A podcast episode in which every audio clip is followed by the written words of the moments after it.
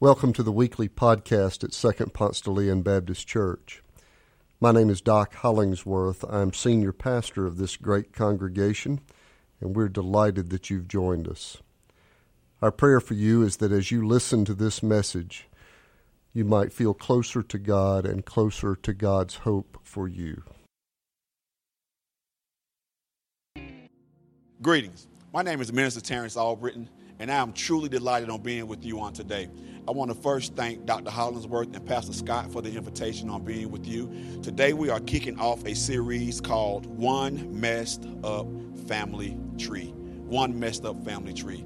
And it's a familiar passage, but I pray the familiarity of the passage does not prevent us from learning some new helpful truths on today. Our anchor text, our anchor text is going to be centered in the entirety of chapter 38 of the book of Genesis. That's chapter 38 of the book of Genesis. And I'm going to read first a couple verses that's going to kind of springboard us into the lesson. Uh, verse 1 says, And it came to pass at that time that Judah went down from his brethren and turned into a certain Adullamite whose name was Hira. And Judah saw their daughter of a certain Canaanite whose name was Shua, and he took her and went in unto her. And she conceived and bare a son, and he called his name Ur. Once she conceived again and bare a son, and she called his name Onan. And yet she again she conceived and bare a son, and called his name Shelah. And he was at Chezib when she bare him. And Judah took a wife of Ur, his firstborn, whose name was Tamar. And Ur, Judah's firstborn, was wicked in the sight of the Lord, and the Lord slew him. Let us pray. Father, we come, Lord, just thanking you for this opportunity to share in your word. God, use me even now beyond myself. Prepare the soil of their heart for the seed of your word, that someone else may water.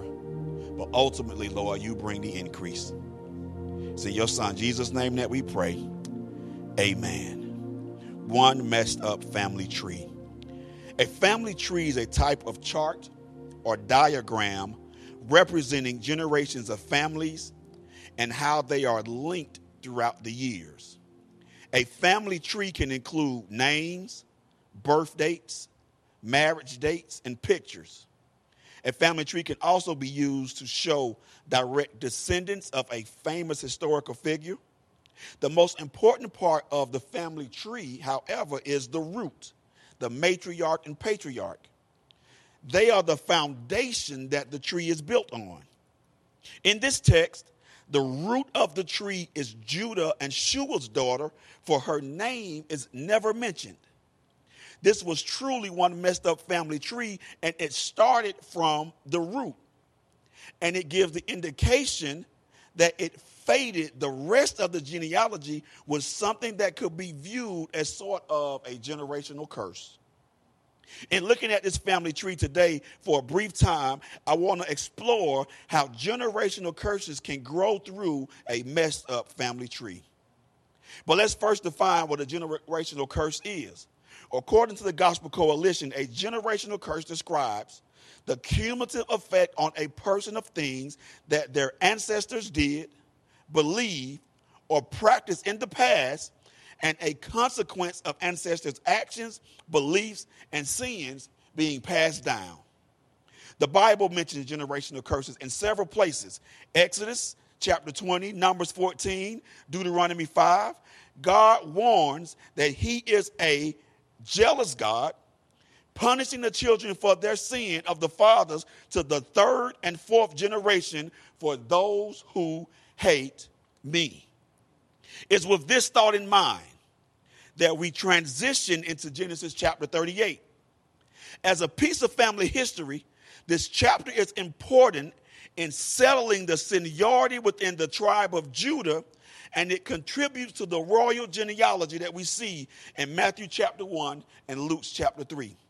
The first thing to note about generational curses is this their toxic beginning. Their toxic beginning. Verse 1 through 7 It came to pass at that time that Judah went down from his brethren and turned to a certain Adullamite. What's interesting in verse 6, it says, And Judah took a wife of Ur, his firstborn, whose name was Tamar and Ur, Judah firstborn, was wicked in the sight of the Lord, and the Lord slew him. Marriage with Canaanites was discouraged among the Israelites. Abraham insisted that Isaac not marry a Canaanite in Genesis 24 3. Isaac and Rebekah objected to Esau's marriage with foreigners and forbade Jacob to marry outside the clan. Like Esau in Genesis 36, 26 34, this son of Jacob, casting off the restraints of religion, married into a Canaanite family. And it's not surprising that this family, which sprang from such an unsuitable connection, should be infamous for bold and unblemishing wickedness. Verse 7 says that Ur, Judah's firstborn, was wicked in the sight of the Lord, and the Lord slew him. The Bible never mentions his sin, but it mentions the result of it, which was the Lord slew him. My question is what if God still acted that quickly? What if God today still moved that swiftly? When we were disobedient, when we transgressed his law, what if God still acted with this kind of vengeance? This family tree was messed up from the beginning. It started with Judah marrying someone he shouldn't. And what he has and what has been birthed in his children is wickedness. It was toxic from the beginning. Let us not only look at the toxic beginning, but let's look at the resentful actions. Verses 8 9 And Judah said unto Onan, Go in, listen, unto thy brother's wife, and marry her, and raise up seed to thy brother. And Onan knew that the seed should not be his. And it came to pass when he went into his brother's wife that he spilled it on the ground, lest that he should give seed to his brother. It's clear that the text assumes a practice of levirate marriage.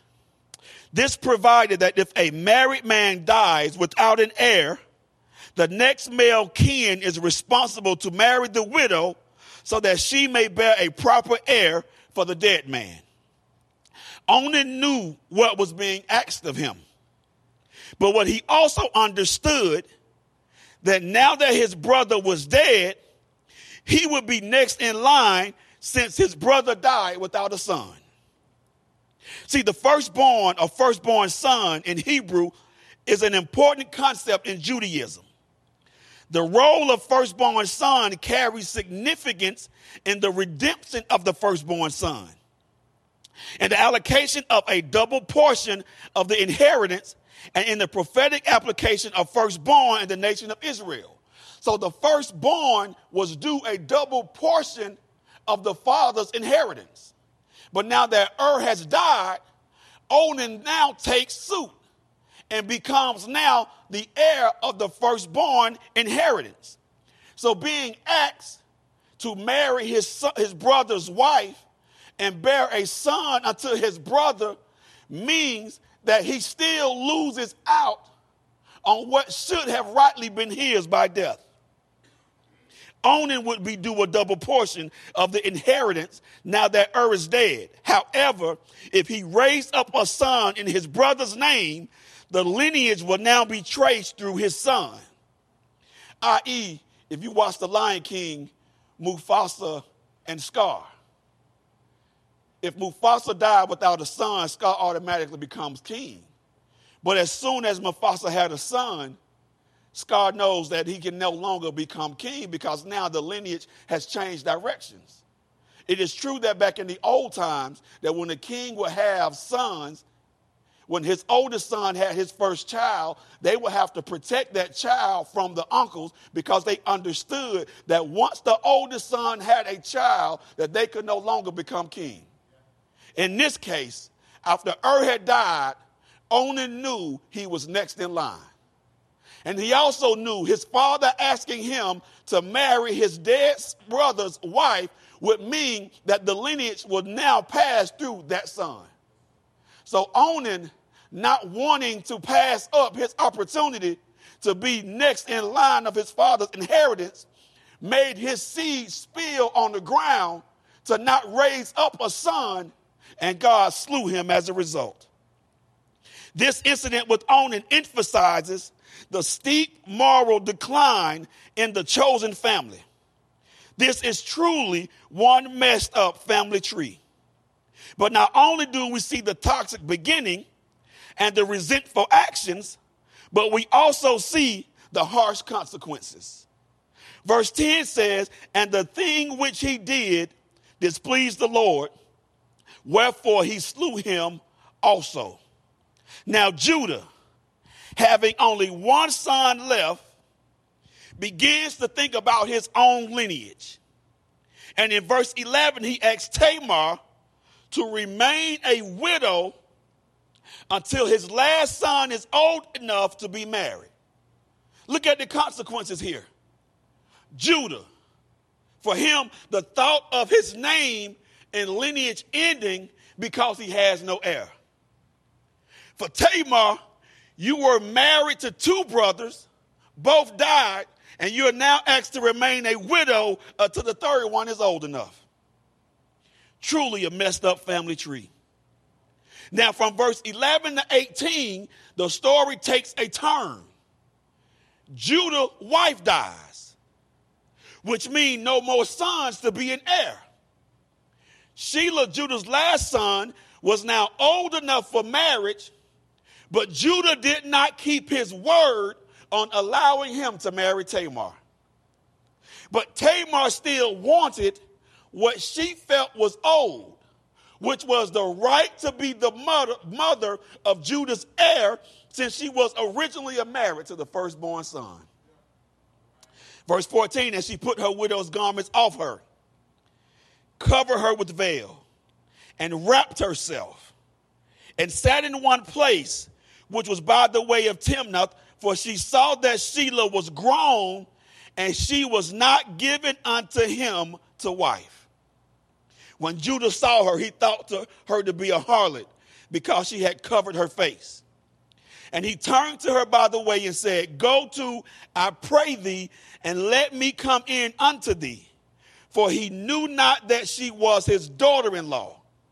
And she said, What wilt thou give me that thou mayest come unto me. And he said, I will send thee a kid from the flock. And she said, Wilt thou give me a pledge till thou send it? And he said, What pledge shall I give thee? And she said, Thy signet, thy bracelet, and thy staff that is in thine hand. And he gave it to her and came in unto her, and she conceived by him. So Judah's wife died. The season had came where it was time to shear the sheep, and he went in to do that and had a celebration. Tamar realizing that Shelah was now old enough to be married, but Judah not arranging the marriage, devised a plan to still bring about what she wanted, what she felt she deserved, which was to be the mother of the heir of Judah, since that was her right by marrying the firstborn. So she removed her widow's garments. She adorned herself as a harlot and go by the way to make sure Judah can see her. He sees her, asks her to come in. She asks him, What are you going to give me? He said, I'm going to give you a kid. She said, Okay, but I need you to give me something now so I know you're going to keep your word. So he give her his signet, his staff, his ring, his bracelet he lays with her and she conceives. She leaves. He has no idea who she is and he goes looking for her. No one can find her. He said, Well, where was the harlot, by the way? And they say, There was no harlot, by the way. He leaves. He goes back. Someone lets him know that Tamar is now with child. He brings her in because he want her killed she says the father of this child is the person that owns this ring, this bracelet, this staff. And Judah has an interesting response when he sees that it was him who had lain with Tamar. He says, it starts in verse 27, and it came to pass when she travailed that the one put out his hand. Hold, let me back back up. Verse 14, and she put her widow's gowns on, and she went up there, and, and he gave her the signet, the bracelet, the staff. And when he found out, here's what his response in verse 26 She had been more righteous than I, because that I gave her not to Shelah, my son. He realized she was more righteous than he was, because she was supposed to be the one that bear the heir to his throne. Because he promised her when his son was of age that he would give her to her, and he didn't. He realized he didn't keep his word. That doesn't excuse what she did, but he had the wherewithal to realize his actions set this whole thing in motion. As I close, verse 27 to 30 details the twins of Tamar. Verse 28 says, And it came to pass when she travailed that the one put out his hand, and the midwife took and bound his hand with a scarlet thread, saying, This came out first. You got to get the picture. She's giving birth. One of the babies stick his hands out. The midwife says, This is the firstborn she wraps a string around his arm. The baby pulls his arm back in. And it came to pass as he drew back his hand that behold, the other brother came out. And she said, How hast thou broken forth? This breach be upon thee. Therefore, his name was called Pharez, and after it came out his brother that had the scarlet thread upon his hand, his name was called Zerah. What's interesting is Onan wrestled for the birthright in not wanting to bear a son. Tamar's children in the womb are still fighting over the birthright there was a sort of prenatal struggle, not unlike that of Jacob and Esau, and it brings a violent chapter to a fitting end and appropriately launches the tribe of Judah on its career. The scarlet thread is the kind of detail which a family remembers and transmit. But Perez, whose name means breaking out, is reckoned the firstborn in the genealogies. And it was his line that led to Ruth, that led to David, that led to Christ. Look at what God brings forth out of this messed up family tree. David, who God said has a heart after me. Jesus, who was his only begotten son and our Redeemer. God shows us that it doesn't matter how messed up your family tree is, he can still bring beauty out of chaos. The family you come from doesn't determine your future or what your life can be. God specializes in breaking generational curses. If you didn't come from a rich family, that just means the rich family has to come from you. You'll be the first. It's up to us to break generational curses. When they say it runs in the family, you re- respond, well, this is where it runs out. You have to speak over your own life. I will not live based on my past. I will not live based on my parents' past. I will not live based on my grandparents' past. I am breaking generational curses today. It starts with me. No matter how messed up your family tree is. I didn't grow up knowing my father, but that does not mean that my children will do the same. I wasn't raised in a household where I saw a healthy marriage, but that does not mean I can't have one. See, it doesn't matter where he bring you from. It's about what he's taking you to. What he's birthed in you has nothing to do with the family you came from. Look at the line, the family that birthed Jesus. This is the very family, the very line where Jesus was descended from. And it was a messed up family tree. But he had somebody come out of this line that not only saved this family, but was able to save the entire world. It doesn't matter what family you come from. It doesn't matter what your beginning was. God says, I can use you to be what changed the direction of this family. You are not fated because of the family you were born in. God does not have a caste system. It doesn't matter where you start. What matters is where you finish. And as long as some point in your life you place your hand in his, you're going to end in glory. That is the ultimate generational breaker. When you give your life to Christ, when you commit your life to Him, it can break, break any curse that anybody attempted to place on your life. You are crafted in the image of a loving Father. And that loving Father is going to make sure that your life turns out the way He planned. There's nothing in your life you can do to make God love you any less. He loves you completely. For while we were yet sinners, Christ died. So even if you came from a messed up family tree, God may use you in the role of a savior to change that family's direction. If you would only submit. Let us pray. Father, we come thanking you for the example that we see in your word. It did not matter how this family started, the turmoil they went through.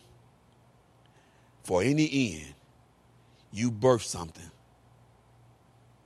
in this family that changed the world. Father, for somebody listening here today,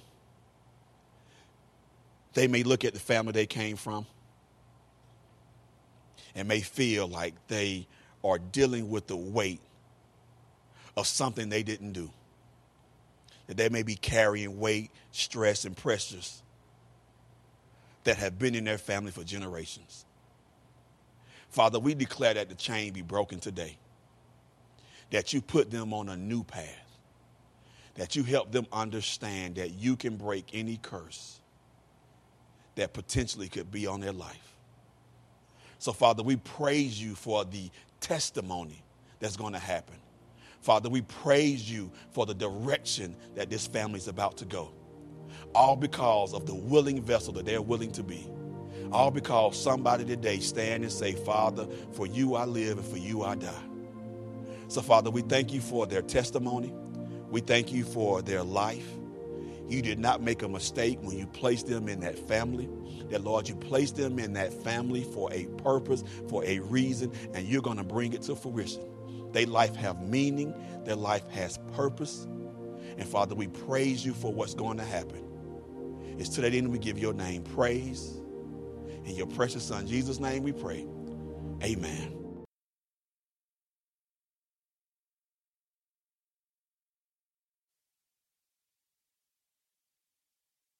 Thanks for joining us. If you live in the Atlanta area or visiting Atlanta, come and worship with us in person on Sundays at Second Ponce de Leon Baptist Church.